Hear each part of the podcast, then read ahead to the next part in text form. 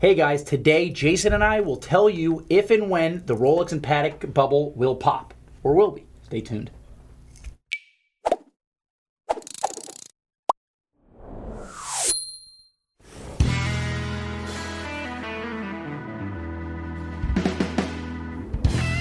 Hello, my name is Inigo Montoya. You killed my father. Prepare to die.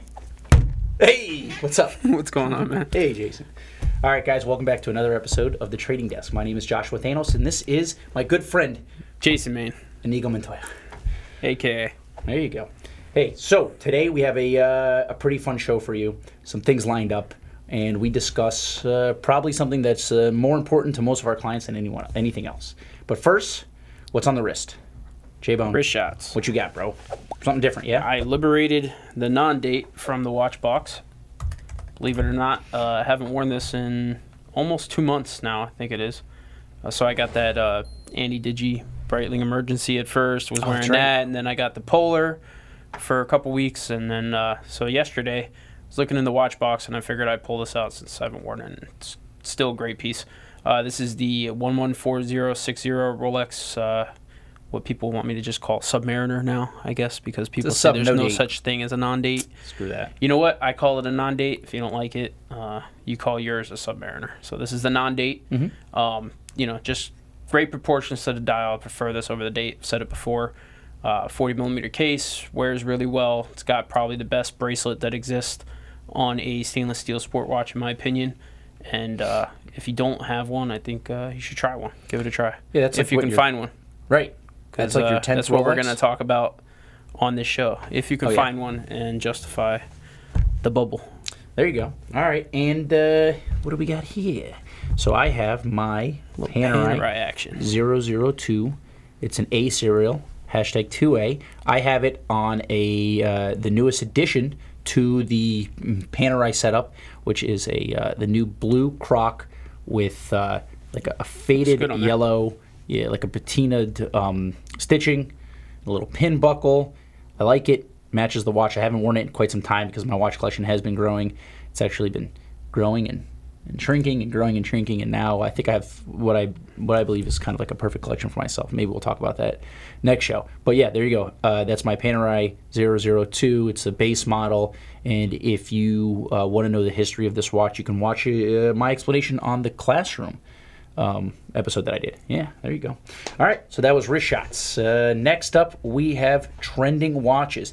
This is a great segment. So what we do is we allow you guys to look behind the curtain into our website analytics and see the most clicked on views or clicked on watches of the week. Uh, we have uh, we spent a ton in SEO. We have uh, hun- thousands and thousands of clients. So we determine whether or not this is a cross section of the of the market what people are looking at, or if it's just a coincidence. So let's go to the picture. Boom. All righty. Some heavy So- hitters there. Interesting. All right, Jay, why don't you start it off? Yeah. So Number uh, five. First and foremost, I hope you guys uh, see that we're taking your comments on these top five seriously. So now we have some uh, some descriptions there for you, so you can have something to look at, as well as pictures and pricing uh, from the website. So uh, yeah, let's let's talk about uh, the 5712R, right? Um, or that's the uh, the GR, excuse me. So the two tone. Yeah, Uh, I think this piece is it's white, gold, and rose. Right. I think this piece is service sealed, if I recall correctly. Okay. On the website, so that's a stock photo, but uh, the actual watch is service sealed on our website, which is kind of cool. Uh, so fifty nine nine fifty, uh, two tone white gold rose. Uh, you know, probably the most popular uh, Patek watch on the world right now, the Nautilus case. Nautilus, yeah. And this Uh, is one of the few that is uh, listed for sale pre-owned, uh, lo- lower, Lower than, the original retail. Uh, but so, what are we seeing here? We see Rolex and Patek. Yep. What a surprise! Interesting.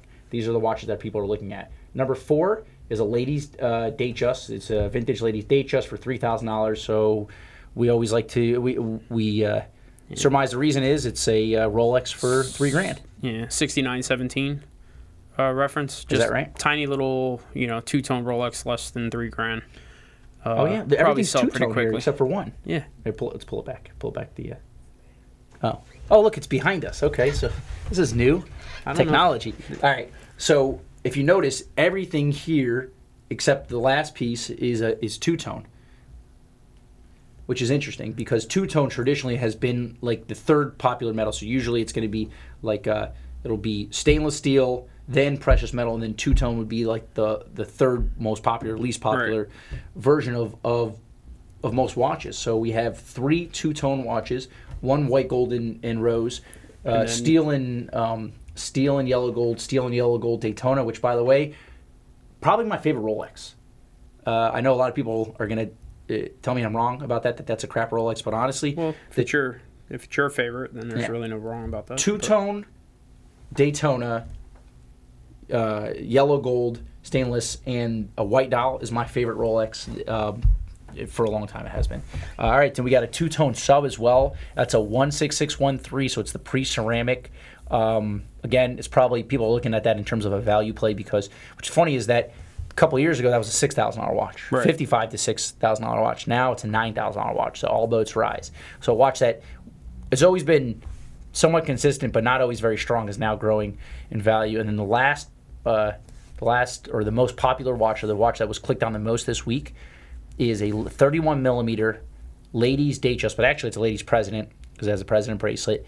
But uh, again, it, so you have a full ro- a full yellow gold uh, Rolex for seven thousand dollars. That's probably the reason why that one's been clicked on so often. It's a pretty piece and uh, definitely has some wrist presence. I think the 31 millimeter is probably the, you know the thing that's revealed when people click on it. You know, Mhm. thinking it's a full full size. Sure. But uh, you know, 69.50. Buy it for your uh, your wife or your other woman. Yeah, there you go. So I'm seeing some comments here before we get into the to the meat of the show, which will be next. Um, oh, Steve Bowden says there is no there is no bubble and it will not be popping. That's an optimistic view. Seems like Steven is a bull. I got a bunch of watches to sell you. Is that right? Yeah, you should call me. Okay, cool. All right. So um, let's get to the meat of the show. Next segment will be our topic for this week, which will be the Rolex and Patek bubble. So, Jason, um, in uh, in looking at the bubble and understanding it, I think what one thing that I did, and I, I put together a little list of, of watches to show kind of the scope of the uh, of the bubble, to see kind of where things were and then where things are now. Do we have the graphic here, guys? All right. So here we got a list of watches um, that are a good representation of what is popular. You can see some some common themes here. Stainless steel for the most part, except for the last one, but from a brand that really doesn't make stainless watches. If, in fact, they don't make stainless watches. Um, you could see a cross section. So what, what what I did was I went through our inventory, um, our history records, and I found confirmed sales at certain points in time uh, to show kind of where the market was and where the market is. So let's start with the Daytona, and I think that the this is it makes sense to start with the Daytona because in a lot of ways the Daytona is what kind of really cemented this you know the upswing in the in the watch value right Yeah, definitely the catalyst to the to what we call the bubble or like the the Mm-hmm. major you know uh, market shift. sure So uh, Daytona, uh, many of you know. Uh, so we're we're talking starting like October. 2017. 2017 Well, let's, t- let's take a step back real Okay. quick. So, um, I think uh, in 2015 we we started noticing the uh, 5711, the the Nautiluses. Sure. Or 2016 roughly, um, probably shortly after uh, an inauguration for a certain gentleman. Making watches great. again. making watches great again. So you know there was there began an uptick in the in the economy, right? And then at the same time, we noticed an uptick in some of the values for watches, which is somewhat normal. You know, we've seen this. You know, uh, the watch trading world kind of follows uh, the economy in some ways because you know discretionary income is used to buy these things, right? Sure. So 2016, we started noticing 5711s started going up in value. So let's pull that graphic back up again and you can see so for example september 2016 okay the uh, 5711 nautilus was uh, we sold one for $25235 so a little bit over list and this was a watch that for a long time uh, so say after 2008 which was you know it was it was a nightmare right for for the entire economy including Sure. the watch world. Um, so we saw a, a full recovery essentially of the economy and then you know starting roughly 2016 2015 2016 this, these watches Patek the Nautilus was one of the strongest pieces that you could buy in terms of resale in regards to the um, original retail price. So it was roughly a $24000 retail. The watch sold uh, give or take depending on the time period uh, at or above retail so we have a confirmed sale of 25000 $235 in fact i think i made that sale and that was a good sale for us at that time um, today the watches are easily trading at $60,000. So that's roughly what a three and a half year period Sure. where you see a uh, more than uh, doubling of the watch's value. So that was, but that was the first one I remember. It started going up. All right. So now let's get back to the Daytona. So uh, so the watch uh, the watch world value started, you know, inching their way up, and um, and watches started becoming a little bit more valuable. So October 2017, Paul Newman, a watch that belonged to him that was gifted to someone else. Um, or I think it was gifted to him. I can't remember the story. Uh, sold at auction for the hi- the most any uh, Rolex had ever sold. I think I believe Yeah, I believe it was. like seventeen point eight million Yeah. dollars. I believe. Um, Must so be nice. yeah, I guess Uh, there's a lot of things I'd buy for seventeen point eight million dollars. Maybe not a, an old Daytona. Yeah. All right, so that was in the headlines, not just in the watch world, but in Forbes. It was across the uh, Right. you know across all platforms. That was that was you know thrown out there, and people were everybody. It was a lot of a lot of was- attention was given to this sale, right? Right. It was the first for the first time in a long time the watch world made other other people's headlines. Mm-hmm. You know, and p- people that don't didn't even know watches cost more than ten grand. Probably we're talking about a seventeen million dollar watch. It's Mm-hmm. Right. crazy, right? So similar to like I don't know a lot about art, but you know, a co- co- here comes a t- two million dollar piece of art that's this big, and all of a sudden I'm talking about it. So Right. you know, um, what was cool is it kind of Expose the world. put yeah Right. put watches on the map not just the daytona but watches in general and stainless steel watches that could be worth that kind of money so yeah, Yeah. very very interesting to see that being the start of you know the bubble Right. more or so less I remember these things. So uh, let's pull the graphic back up again. All right. So the Daytona. So first the Nautilus slowly. Daytona sells 17 for you know Paul Newman Daytona for for um, 17,000 uh, 17 million dollars, and then shortly after this iteration of the watch itself. And I didn't put the ceramic Daytona here on purpose because there is no. I mean, the watch never sold at retail, Right. uh, Other than through the retailers, but it was never trading at retail. It was always trading above, right? So you can see April 2015. This watch we sold this watch for nine thousand dollars, and that was a good sale. The watch had a 12.4 retail, same as it does now the ceramic bezel, and uh, it was. Um, they were. It was dealers would pay between six, seven and eight thousand dollars to resell them for about nine thousand dollars, and that was how the world went. And in fact, that was an example of very good value retention for Sure. in the watch world. So if you can buy a watch for twelve four, maybe get a small discount at that point, and then resell it for seven to eight thousand dollars to a reseller or nine thousand to an end consumer, that was good value retention. what's interesting is what i would consider the, the pre-ceramic version birthed the bubble Mm-hmm. and then the ceramic version was the first rolex that was born in the bubble Okay, I like so that. like yeah the, the the ceramic rolex was the first one to you know to come to life and instantaneously be double retail Yeah. so um you know uh, some kind of uh poetry there Yeah. in the fact that they're both daytonas It's interesting. Yeah, I like that. All right. So um, the next one, the next watch that we saw like a, a a moving of the market on was the was the Aquanaut. So the Aquanaut traditionally sold below retail. This is a watch that um, same as the Rolex. You know, the Nautilus was always at the top, at right around retail, was hovering maybe a little bit below, depending. Um, the Aquanaut, which not was not a very popular watch, I believe. I mean, I remember. So we, I only went back to 2015. There was, if we go uh, farther back, 2012, this watch was trading probably below $15,000, between $13 and $14,000 uh, on the resale market. So the Aquanaut, another Patek sport watch, this was on a rubber strap. And to be honest with you, now people think of, when they think of a, like a, a watch brand, they think of their steel sport models, but Patek is not, st- the, they're not known for making steel sport watches, right? Right. So I mean, the, the funny thing is that people, when you say Patek, most people think those two watches, Nautilus first, you know. Mm-hmm. Right. Um, but Travel was it was at, realistically, like, yeah, I mean, so realistically, there's it's a very small percentage of what the brand makes is what you know consists of the bubble. Mm-hmm. There's plenty Patek models that don't trade anywhere close to the retail price. Right. Uh, and watches that are much more uh, substantial, mm-hmm. right? So it just ha- it just so happens that the, the market trend is for these pieces, and it it just goes to show you that a three hand time only stainless steel watch, which doesn't have the same horological significance as something like an annual or perpetual, perpetual calendar, Sure. that d- trades over retail. It's it's it is a bubble. It can't be anything but Seems like a it. bubble Yeah. because you're not buying the value for proposition, dollars, right? Yeah, there's So the value for dollars not there. I, I for one, I mean, when you look at this compared to, uh, I'm lucky enough, and a lot of people aren't, to have seen both of them side by side, a Mm-hmm. Nautilus and an Aquanaut together. For the longest time, I've always championed the Aquanaut. I like the case better. I like the way it fits my wrist better. Sure. Um, when all things are equal, I, I like the Aquanaut better.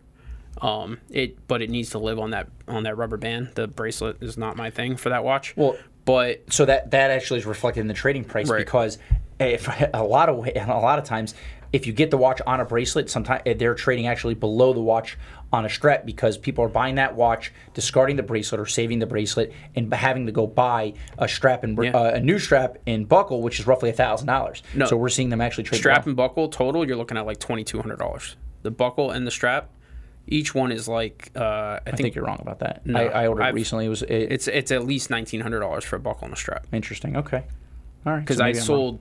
I've sold two Aquanauts and ordered two sets of straps for John. Because it's not just the strap and the buckle; you also need the end the end links as well. There's Okay. special end links that take the. So I'll defer to Jason because he seems like he's very confident. I'm very confident it's all ruse, but you know, uh, no. But so, anyways, I mean, they're they're both pretty watches. Obviously, the uh, you know the Aquanaut is kind of the stepchild for most people. Like the Nautilus is the watch, the Well- steel watch, and I feel like a lot of people uh, default to the Aquanaut because it's it's like that stainless steel watch they can get and not pay fifty grand for. Well, so but I think that's But- Mm-hmm. for that reason, for that exact reason, what you just stated is why that the Aquanaut has become more popular, in my opinion, than the Nautilus because number one, it's more wearable. Um, you know, if you're if you're going to if you want to buy uh, like an everyday wear, having a watch on a strap, a rubber strap, actually makes a little bit more sense in my opinion because you don't have to worry about scratching Sure. up the bracelet like crazy. All right, so so we see uh, started with the Nautilus in the middle there, then Daytona, Aquanaut as well. And so the next watch I want to talk about, I guess, would be let's do the 5980. So the 5980, this was a watch that pre 2016 or pre 2017, Right. or even t- pre 2018, was actually a, not a very desirable watch. This watch sold well below the, the original retail price. It was known as being a little top heavy. You know, uh, if you bought the watch to wear, the the actual head of the watch is is very heavy. The bracelet tapers, and so you have to wear it really tight on your wrist. So if you don't like to wear the watch very tight on your wrist, it does move. So So it was the fat version of the 5711. It was Right. like top heavy, it's thick, it's it's uncomfortable. So I like the watch personally, by the way. it's cool looking. I think if you're going to spend the kind of money that you're going to spend on a 5711, then the 5980 makes more sense. Because I'd rather have some substance for the money. Sure. But uh, But so, but what are we looking at? So we have a confirmed sale in March of 2016 uh, through, I believe this is actually through Watch You Want back Okay. in, in the older days, and thirty-nine thousand dollars, which was a very good sale at that point, right? So dealers would buy that watch for between probably thirty and thirty-five, and sell that watch between say thirty-six and thirty-nine thousand dollars. That was the normal market for that watch at that time. Today, Yeah. if you search, look at Chrono24, eBay, across all platforms with other dealers, the watch is trading right around $110,000. so also the $39,000 important to note that that's that's finding a home. That watch is We're talking living, about retail right, prices, That watch right. is living with somebody at 30. It's not liquid at 39. That was all the money then. Yeah, that was Like a good you sale. were you were selling that to a customer. Right. Then. Yeah, yeah, I want to be another dealer. Yeah, I want to be clear. The numbers we're talking about are these are all retail prices. So these are uh, confirmed sales to retail customers, people who wanted to wear the watch, and in the you know back in the 2015, 2016, some some 2017s, and now what it would cost to wear that watch today. All right, so you can see Patek has exploded in value. I mean, there's huge gulfs between what they were trading for in the in just just a few years ago and what they're trading for now. All right. Next thing I would say, uh, let's see here. So the the chronometer blue. So FP Journe is a very interesting brand uh, in terms of our feelings about the brand. I would say Godberg is actually you know, somewhat responsible for the increase in value for this watch because we believed in the brand and definitely you know, we've been lot- buying these watches. Uh, we believe in the man, and I think we've helped grow this brand. So the the the CB, as it's known as the Chronometer Blue, was a watch that twenty two thousand dollar retail which was a watch was you can very you can easily get this watch for below retail trading and you could probably even get a small discount if you were buying it directly from Journe um, back you know 2015 2016 so we have a confirmed sale in January 2015 sale to a customer. We made this uh, sale at $18,000 for a, for a good condition a mint condition box and papers uh, CB today if you want to buy one you're spending north of $30,000 so it's still production piece and let me see here. So let's go back real quick. Uh, the watches that have been discontinued so far on this list are going to be the Daytona at the at the far end, um, the 5980 steel has been discontinued. The 15400 blue, which will probably be the last one we talk about. The Snoopy, I guess because it's a limited run, you would call that discontinued. Discontinued, yep. Uh, so those are the watches that are discontinued. But the 5711 production piece, 5167A production piece, and the CB is also a production piece. So so never before have we really seen production pieces, not like um, application pieces, but these are real production pieces well above their list price. So uh, January 2015, that watch found a home for $18,000. Seems reasonable. Made of tantalum, very hard to make the watch. Those dials, you know, you're getting a, a boutique manufacturer. At that time, they were making probably six to 700 watches Right. a year, and they weren't known as well as they as they are now. And but you're getting a time only with sub seconds watch, no date, eighteen thousand dollars today. If you want to wear that watch, you're paying more than thirty thousand dollars. Yeah, I mean, if you and then so if you are looking for a 2015 variation with the older dial, Mm-hmm. you're you're definitely paying 30 grand. You're probably you know You think people the, are still are noticing that now that Yeah, they're, so two different dials? I, I feel like I've I've at least talked to two or three people who are could get a CB for a certain amount of, but they don't want the newest dial. They want the older dial. Mm-hmm. there is definitely a distinction between the two.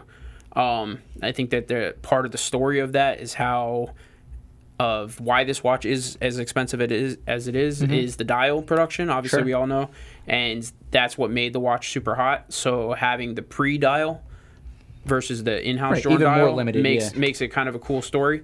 Um, you know, we could talk all day as to whether or not the watch is worth thirty grand. Um, but you know, we're doing a show against a bubble concept, so I would say not. Well, in my opinion, But- if I'll add that out of all these watches on the table or on the screen here, I would say in terms of their market price and value for dollars, I think the CB might be the, the best one. You get the highest level of finishing, the lowest production uh, pieces, and uh, you know are, very hard. I guess I don't know if tantalum's a rare metal, but it's extremely hard to work with. If you want to get that watch refinish, so if you decide to scratch that watch up and want to get it refinished, I think it's six to nine months at the at the factory in Journe. And when we went, uh, when I went to go visit there with Tim, there's literally one room that has all the equipment. It's like eight machines that are used to refinish just the CB, just the tantalum. Yeah. And it's one guy. He sits there, and every day he'll do a little bit more to refinish. So And now they have a uh, they released a tantalum buckle, the Oh, point right. buckle for this watch. The which, point buckle. which is weird to me. It's, it's very expensive, but it's weird to me because that's the tantalum is is uh, easily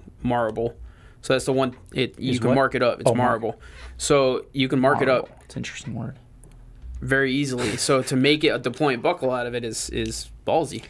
Yeah, is it brittle at all? I wonder. Uh, it's it's not brittle. Like it's, like ceramic. It's, no, it won't crack because it's metal alloy, but it will uh, leave a nasty. you know a uh, lot about tantalum, don't you, Jason? Uh, I Do you have any knives made of tantalum, Jason? No, but um, Oh. th- what's the uh, the tantalum panerai? I forget The the, 192. reference. The 192. So I sold uh, do I know one that? of the. Why do I know that? Probably should. You're just the greatest. Um, the only person. I sold one of the original 192 straight from, straight from new. Oh, that's nice, Jason. Yeah. All right. That's So before people knew what tantalum was. really, you were the only one. I I knew. Yeah, you know a lot of things, Jason. Yeah, 192. Okay, good. I was right. All right. Um, Alrighty. Oh, I want to give a shout out to my boy Shelby in the comments. Thanks for sticking up for me and also FP Journe.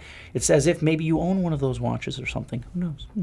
Okay. We All all right. know which watch Shelby prefers on our wrist, though. Yeah, that's right. He's got the Note 8 So- sub. Oh, jeez. I was broke What's up. Shelby? All right. So the last two watches on the list, if we pull up the the um, graphic again, so we see the. Uh, all right.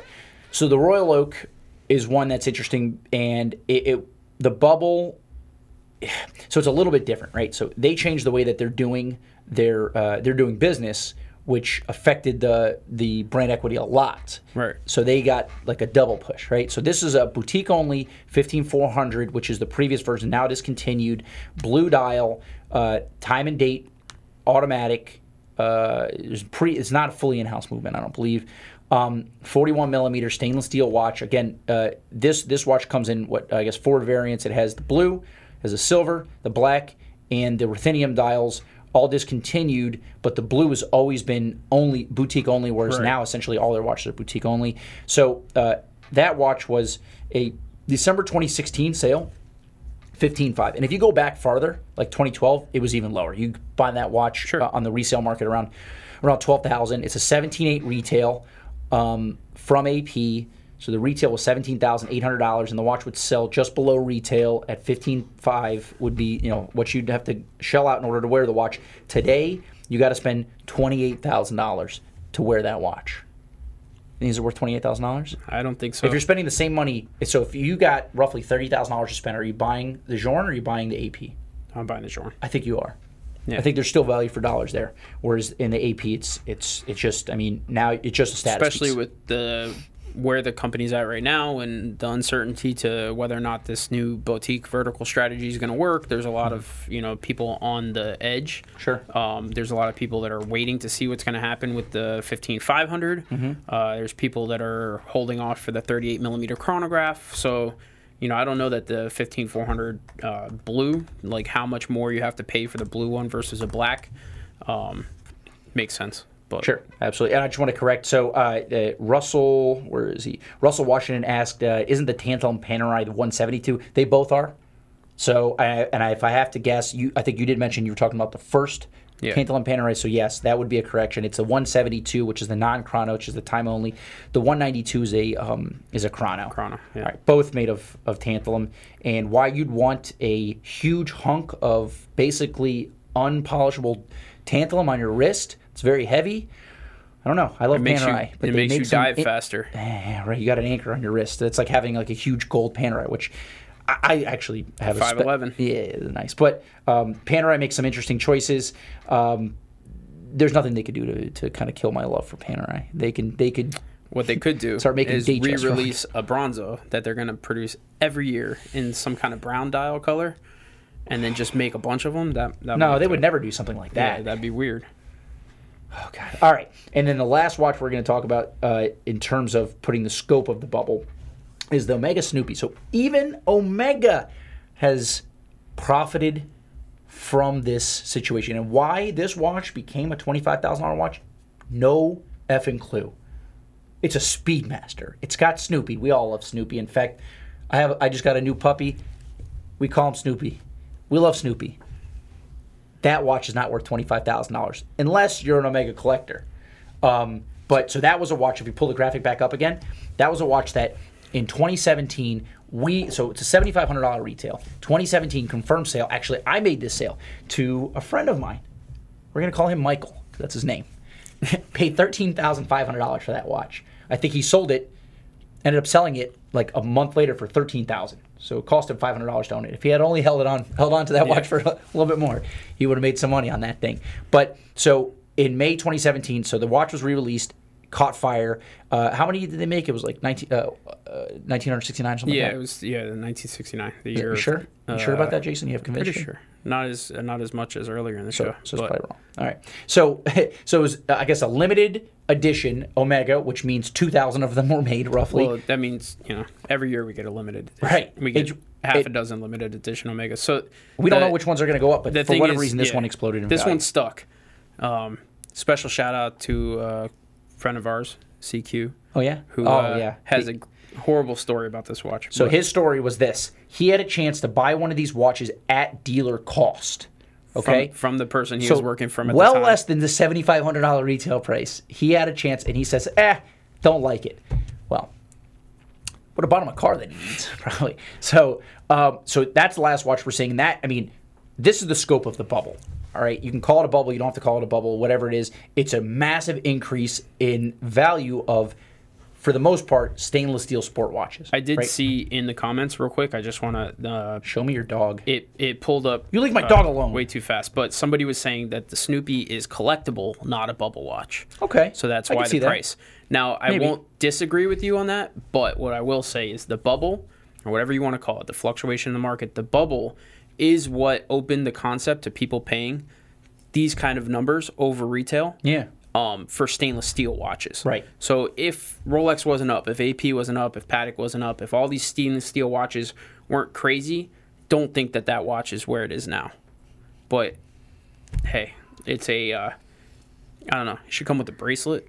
Oh, I've seen the watch on a bracelet. Yeah. It's actually fantastic. Actually, my friend Michael, who purchased this watch, put the watch on a bracelet. As a matter of fact, there's a, a lot of people don't know there's a Snoopy before this Snoopy. Oh, yes. which I actually like better than this one. Well, that was a watch that when this Snoopy was released, you could buy online easily anywhere you wanted for about thirty five hundred dollars. Now it's a fifteen thousand dollar watch. Yeah. Well, last time I saw it, which was a while ago, they were like ninety eight hundred dollars. So, hold on. So let's let's let me address that then. So if the Snoopy is collectible, I guess because it's limited, so now is the fifty nine eighty collectible? Is the uh, the one one six five two zero collectible because it's been you know, it's, it's well, limited, or is the neither one of those four hundred collectible? Neither one of those were numbered, Oh, I see what he's saying. but I gotcha. at the same time, ten percent of numbered limited edition Panerai uh, Omegas stick.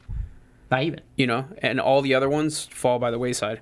Look at what the Ultraman is doing right now. You know, and that's the the most recent the, But it's- the new no, CK two down nine nine eight. I know. I'm saying like like, they they didn't stick. That's the thing. Oh, yeah, I So the you mean. fact that this stuck just just means it's the rare bird. You know, Mm-hmm. It's cool. It's it's when you look at the watch. It's I feel like it's the type. Well, I'm kind of like this with all Speedmasters, Mm-hmm. but I feel like it's the kind of watch that I'd be like, all right, it's really cool. I like it, but it's not worth owning for twenty grand. You know, it's just it's just Mm-hmm. Well, it depends justify. if it's part of a uh, if it's uh, part of a larger collection. sure. If I you're a can see that. completionist, I guess. But Wow, completionist. Well, is that is that an indictment of my character, Jason? All right. Um, so, question now: Do we want to talk about if the bubble will pop? Or do you want to end the show right now, Jason? uh, So, will the bubble pop? Um, so, I think. What do you think it'll be tied to? If if and when it pops, or say say it's, it's a slow release of air out of this bubble, um, I think that, when will it happen? yeah. So I think the thing that started the bubble, uh, it ends the bubble. What's and, that, Jason? Uh, just Donald? economic, yeah, just economic influx. So you start looking at stuff like you know we've talked before about like stock market and the bond market, Sure. and you know what's going to happen to discretionary spending and, Mm-hmm. and income, and people get scared. And uh, even if you are a one percent type guy, right, and you have you know untapped funds, you're still going to take note Like of the market. A rich guy like you. Yeah, that's definitely me. Uh, you're still going to take note of the market, right? Sure. Because if you have the money, you're going to take advantage of the market. So you're going to stop spending. You're going to stop spending crazy money on watches. You're going to wait six months until everything's cheap.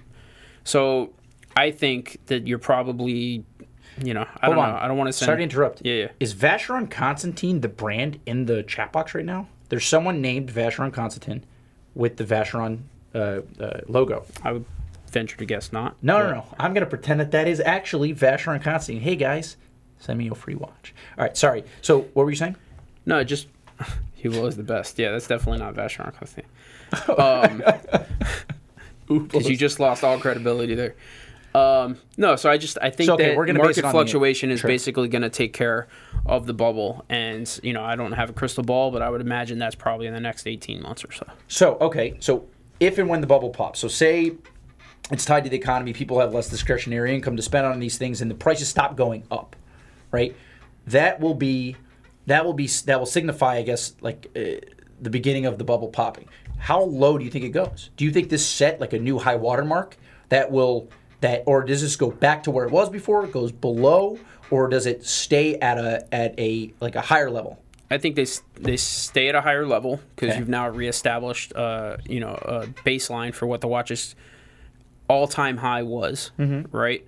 But you know, so do they drop back to where they were five years ago? I don't think so. I think you probably you're probably looking at like a forty percent reduction. You probably retain ten or fifteen percent over where they were five years ago. So, uh, which one of these watches will sell below the original retail again?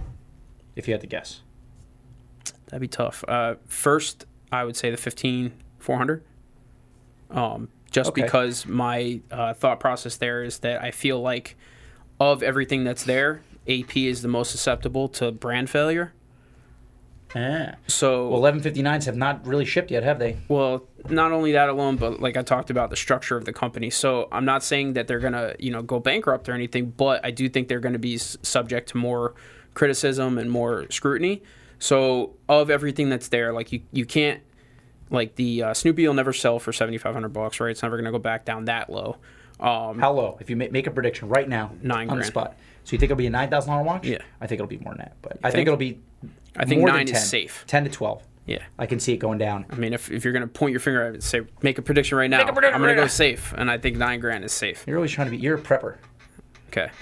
Um, All right, so here let's go along the, along the. Uh, let's Sure. make predictions here. All right, so Snoopy, pull that you think graphic back up? or Yeah, we can talk about it. Yeah. People have been staring at this graphic. So uh, the Snoopy, you think it'll be below ten? I'd say it's over ten, less than fifteen. Okay. All right. What about the CB? Uh, I, much think, you I think the CB. So I guess it really depends on if it's still made and what the what iteration it is when it happens. Mm-hmm. Um, but uh, I think it's probably back down to like a something reasonable, like Above 20, retail though. 21 grand, something like that. So you think it'll go? It'll trade below retail. Just slightly. So I believe that based on a few factors, that is, you know, the the, the brand only makes 900 watches a year. The brand uh, awareness is still growing. Like we think everybody knows about FP Journe, but nobody knows about FP Mm-hmm. Right. Journe. So as the brand gets a little bit more point, popular, yeah. if, if it keeps moving, I'd say the watch is always ever going to trade probably right around the mid 20s.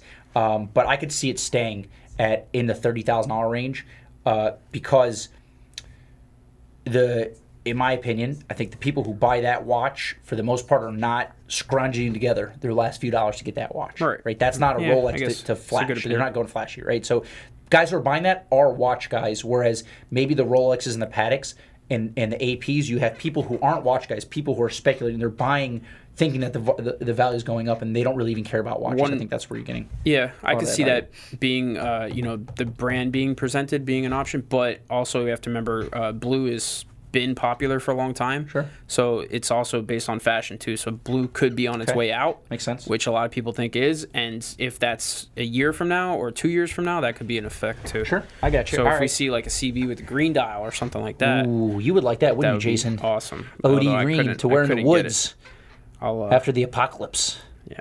with a knife with a tantalum knife in, knife in your mouth trees. That's yeah. You have quite an imagination. I have a great imagination. All right, it's all those drugs I do. So, uh, did we talk about the fifteen four hundred? We did. So, what do you what do you think? Where do you think that's going to go? Uh, I think it. I mean, so if the fifteen five hundred is very successful, Mm-hmm. then I see the I see the fifteen four hundred staying very strong. Okay, I agree with you. All right, um, next one, fifty seven eleven. So, first of all, do you think in the next two years they discontinue that watch? I think. Yeah. I think so too. Yeah. Um, so right now it's a twenty nine thousand dollar retail. Do you think it ever go, it trades below retail ever again? Probably not. maybe not in our lifetimes, not not in any type of foreseeable future. Um, I think that at sixty thousand dollars, or there was one that sold at auction. I don't even want to bring it up because it's, it just makes me sick. A sixty nine thousand dollar auction result. It's like what? Like, dude, I understand if you want the watch, and maybe you're made of money. There's just no reason to spend seventy That's the type of dude that like outbids himself. yeah, maybe. You know, like he's That's just, a, that's a guy who's a lot of fun, and we're gonna go to Dubai together, and get in all and do unspeakable things together. So, um, do I think it probably goes back down? Maybe I could see it trading maybe thirty five, forty thousand dollars. I don't know. It's kind the, the the market price. I hate to say it this way, but the market price actually kind of soured me on the watch itself. Yeah. All right, fifty nine eighty. Steel already been discontinued. One hundred and ten thousand dollar uh, market price right now. Where does that go, Jay? uh, I think it drops probably somewhere in the eighty fives, Really? nineties. I my gut I says it that know. ends up being a fifty thousand dollar watch in one day, Yeah. which is still more than market price, but well less. than what 110 for that watch is just astronomically odd number to me. It's it's one of those pieces that's like People are chasing it, it's crazy, dude. right? Yeah, it just. I mean, it's a cool watch. Is it one hundred ten thousand dollar cool? Not for me, bro. But also, I don't have one hundred ten thousand dollars to spend on a watch, so I guess I'm, it's not really my uh, I mean, I don't think we're buying my place to talk about. you or I are buying any of these anytime soon. hey, you watch your mouth. I'll buy that Daytona. So actually, I love that Daytona. I like the two tone version, which sells below retail. So So you um, won't buy it. I will not buy that watch, Jason. You've corrected me. So the Aquanaut right now sells for roughly thirty thousand dollars, maybe a Mm-hmm. little bit less. Eighteen seven fifty retail, or did they raise that retail? I can't remember. I, think, they it- might have raised yeah, I it. think it did get raised. So it's over twenty retail, maybe. Does that ever sell at or below retail? Uh, yeah, I could see it coming back down to selling like maybe a slight premium, maybe like a thousand dollars over retail. Somebody's like asking what the best strip club in Dubai is. I think maybe there's no strip clubs in Dubai because of the religious restrictions. So let's uh, let's reword that. Miami. Same thing, Miami. All right. So sorry, I interrupted you. The uh, uh, the Aquanaut. You think that where does that go?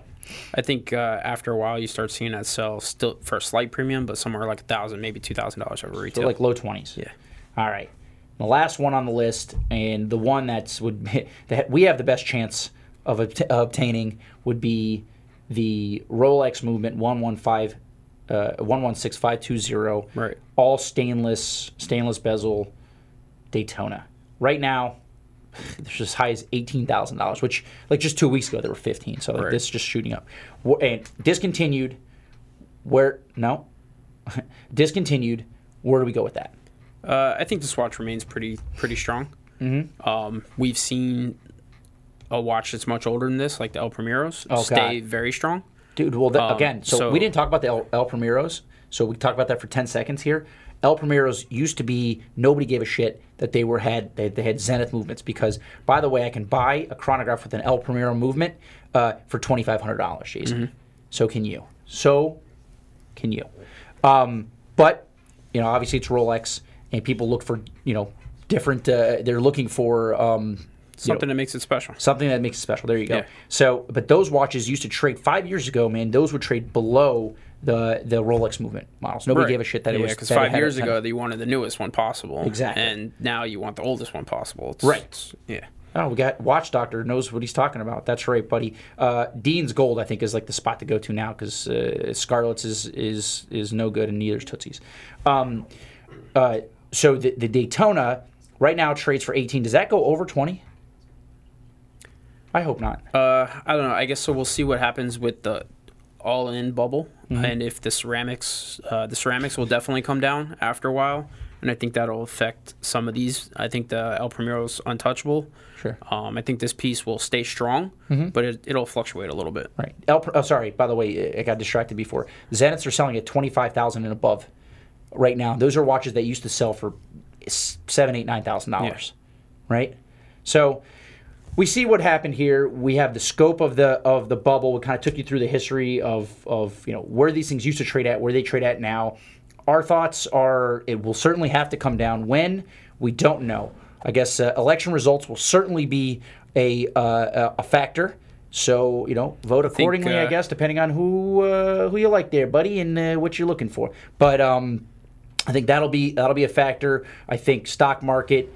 Um, also, you know, I think that there's a little bit of fatigue in terms of you know price fatigue. People are are a little bit tired of seeing you know. Well, I thought they would be a little bit tired of seeing uh, uh, 5711s sell for insane amounts of money.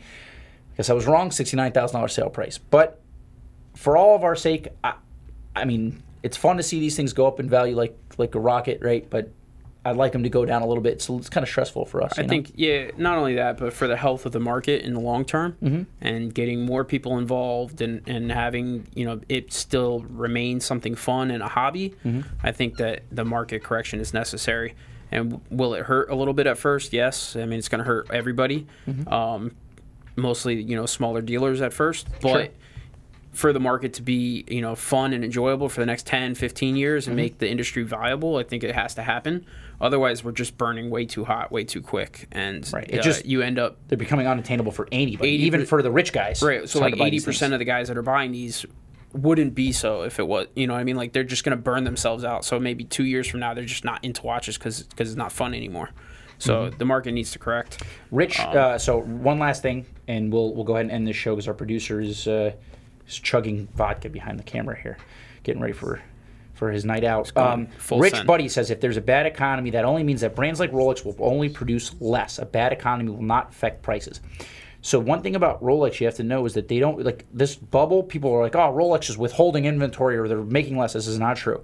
They're making as many watches as they have ever made. They don't base their they don't base production and distribution on the current market. They never have. If there's one brand that does not care about what anybody else thinks outside of the brand, Mm-hmm. it's Rolex. Yeah. They do what they want when they want. Oh, people are getting upset because I mentioned socialism, which I don't think I did. Hey guys, Um, I'm not sure that you. I don't recall. if you're it, getting your panties in a wad, make sure to tune in next week. All right, guys, we're done. Don't forget to subscribe. We're at 74,000 subscriptions, guys. We want to get to 75. You know why? I don't care. But subscribe to our YouTube channel. We also have, uh, if you want to learn, actually learn things from somebody who knows what he's talking about. Go to the Watchbox reviews. Tim will show you every watch there is. Um, he's doing reviews on De Bethune's today, which we love, and we're all in on Deb Bethune. Awesome stuff. Um, subscribe to our channel. Check us out on Facebook. Jason finally has an Instagram. It's called Evo underscore watches. Good job, Jason. There you go. So he needs a few followers. I think he's got like 10 or 11 now. So let's get him up to 15. Um, follow me. I'm Mr. Thanos at Mr. Thanos. You can, oh, hey, you can uh, check us out on uh, Facebook as well. You can get us on uh, Grubhub, Uber Eats. You can get us